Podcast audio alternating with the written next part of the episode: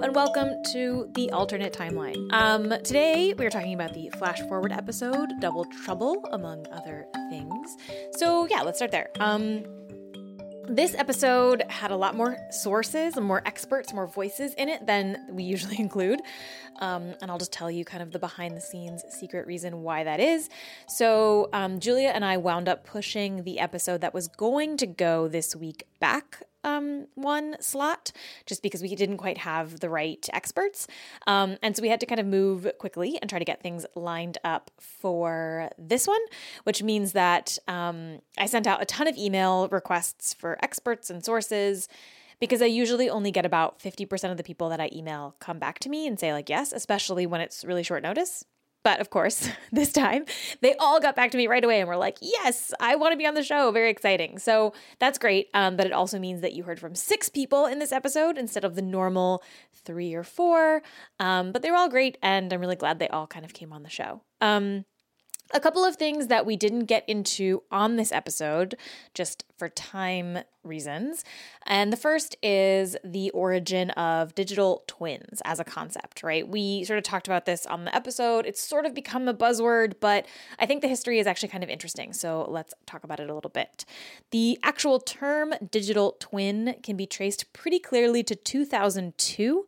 Most people sort of point to a presentation at the University of Michigan. There was a conference there, and this guy named Michael Grieves, who is from the Florida Institute of Technology, used the phrase to talk about something called product lifecycle management. Um, it's kind of wonky, but pretty much everybody credits Grieves for this term. Although here and there, you will sometimes see people name John Vickers from NASA as the person who cred- who coined that term, also in 2002. Um, but 2002 is definitely the year. Probably Michael Grieves. He's kind of the main guy everyone talks about. But the idea, the actual concept of a digital twin, who came up with that? That's a little bit murkier, right? The actual name digital twin, as the what we call it, that's pretty clear. Um, but the concept is obviously older. And some people actually point to NASA as being the first to really implement the idea of a digital twin during the 1960s. You know, they didn't call it that at the time, but um, as they were working on sending people into space, NASA built a bunch of test modules and simulations for what might happen and obviously what might go wrong. Now, for a digital twin to actually be a digital twin, it can't just be a theoretical model or a simulation of what might happen, right? The whole point is that it has to actually be taking data from the actual thing and sort of updating that way. But NASA also did kind of do that at one point. So during the Apollo 13 mission, April 1970, you probably know about this. Something went pretty badly wrong. This is where the famous line, Houston, we have a problem, comes in. So inside this little tiny capsule, the three astronauts in Apollo 13 suddenly heard what they called sort of a bang whoomp shudder, and it shook the spacecraft. And one of the astronauts said they saw the hull of the craft actually physically flex, which is obviously terrifying when you're trying to go to space or are in space. Um, and within seconds, right, the cabin is like full of lights, all the alarms are going off, everything, it's like very clearly something bad has happened, right? Danger, danger, danger, danger. Um, the astronauts did not know at the time, but what had happened was an explosion in the oxygen tank had not only critically damaged their main engine, but also kind of ruptured their oxygen supply. So that meant that their oxygen was leaking into space, which is obviously bad. So on the ground, NASA was trying to figure out what to do, what happened, and sort of what the right course of action is here. Um, and one of the tools that they wound up using was essentially a digital twin of Apollo 13, which was built down on Earth. So they had this model of Apollo 13.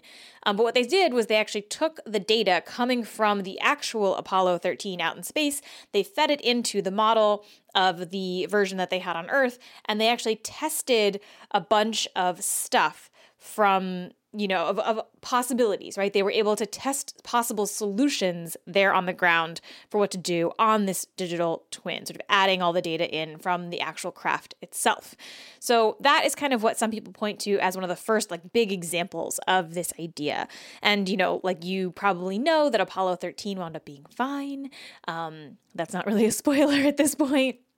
Um, and some people, some historians, some sort of space people argue that things went okay and they were able to kind of salvage the mission and keep everybody safe because they had this kind of like proto digital twin setup many, many years before the term digital twin would show up. So that is just some fun digital twin prehistory for you. Um, a couple of other interesting things that came up in our research um, that we didn't include is about sort of the medical side of digital twins. So, in fact checking, Julia found this really interesting paper about blood pressure. So, um, you know how you go into the doctor's office and they pretty much always check your blood pressure. Um, well, it turns out the actual utility of blood pressure as an indicator of health is somewhat contested. Um, for some people with certain conditions, it's definitely something important to track, but for a lot of people, research suggests that there's not like a really clear correlation between blood pressure and a lot of other things like health generally or other kinds of things you might look at.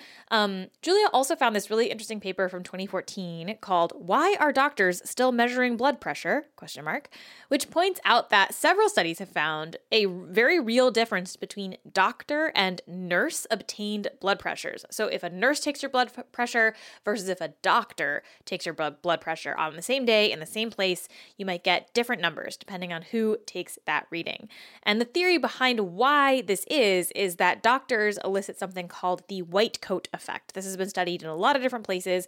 And it's this idea that when people see a doctor, right, with the white coat, they become a little bit more alert and they have kind of a little bit of a fight or flight response, which of course has an impact on blood pressure. So, which one of those is like the real blood pressure? What do you do when you have these different numbers in the same place between two different people taking it. The paper doesn't really come to any big conclusions about like what to do or what should happen, but the authors do say, quote, "It remains unclear whether patients on medication should be monitored by office blood pressures with their potential for error and inconsistency or by home monitoring, right? Is it better to monitor at home? Is it better to monitor in an office? It's actually still kind of unclear based on the research, which I think is super interesting. The other medical thing, other medical related thing I wanted to add is something from Dr. Robin Zebrowski, who you heard on the episode, talking about sort of like whether the machine metaphor is the right one for humans and kind of why it's not. But one thing I didn't include in the episode that we did talk about is what she thinks the right metaphor is. So here is her answer to that question. It's such a good question. Um, so as far as like the brain goes, the and I think this is also somewhat true of body in general. Uh, but like brain has always been analogized to whatever the hottest technology is at the moment. So um, of course, right now brains are computers, but they're also like, of course, these very complicated computers because now that we have our right, right, we have like artificial neural nets, and we're like, this is exactly what the brain is. But before there were computers, the brain was a switchboard. Like we were like telephone switchboards explained how the brain worked. And and so just historically every single best technology was our metaphor. Um, and and i have a really unsatisfying answer to this which is that the um, that the metaphor i actually like best is um, is probably Merleau-Ponty's discussion of like the flesh of the world. So it's not so much an answer to the way human bodies should be made sense of, but a way to make sense of our relationship to the environment because bodies are always embedded in an environment.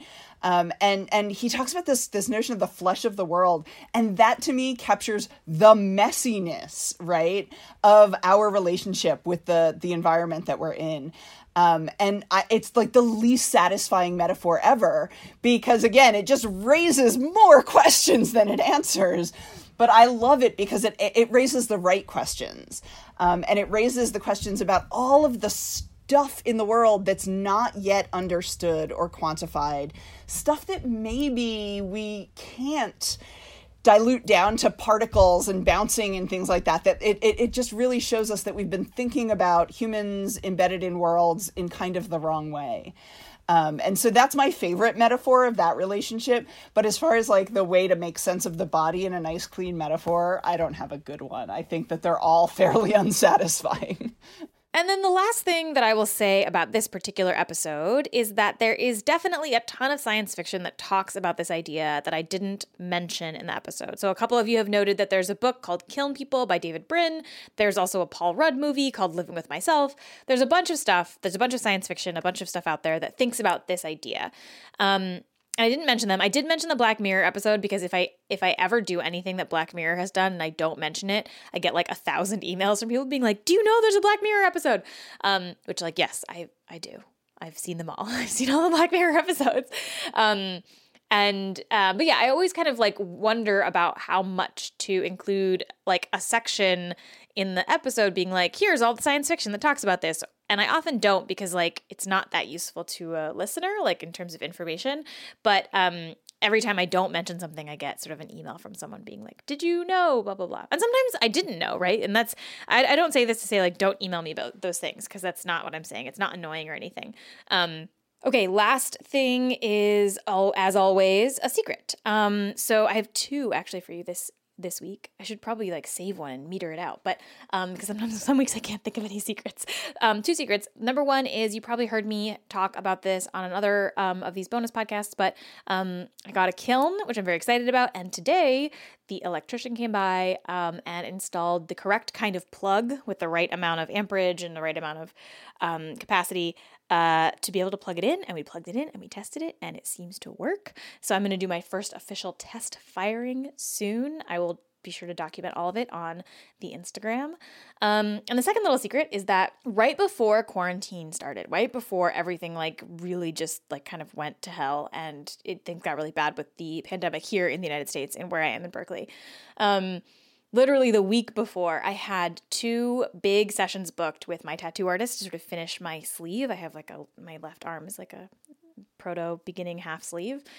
Um, I had these two sessions. We were going to finish it. I, they were super excited, and then of course. Um, that did not happen because everything shut down.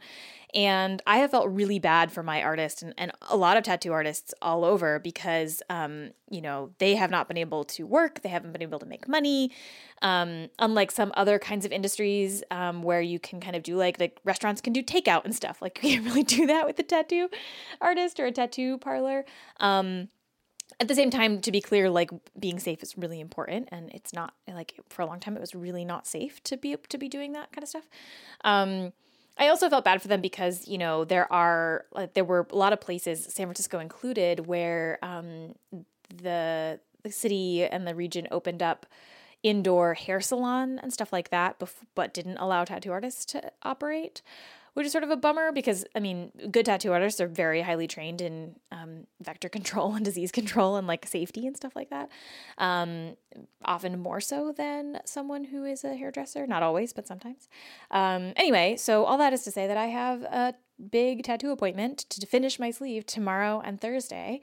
So by the end of this week, and actually by the end of this month, because I have another one on the end of the month on thir- on the thirtieth, October thirtieth. Um, by the end of this month, I will be done almost with that little sleeve. Um, and I'm excited to see my artist again. I'm excited that she's getting paid again and getting money again. Um, and uh, I'm excited to be to be done with that. So those are my two little secrets. Um, that's it. I hope you're having a great weekend, and um, I will talk to you all soon. Bye.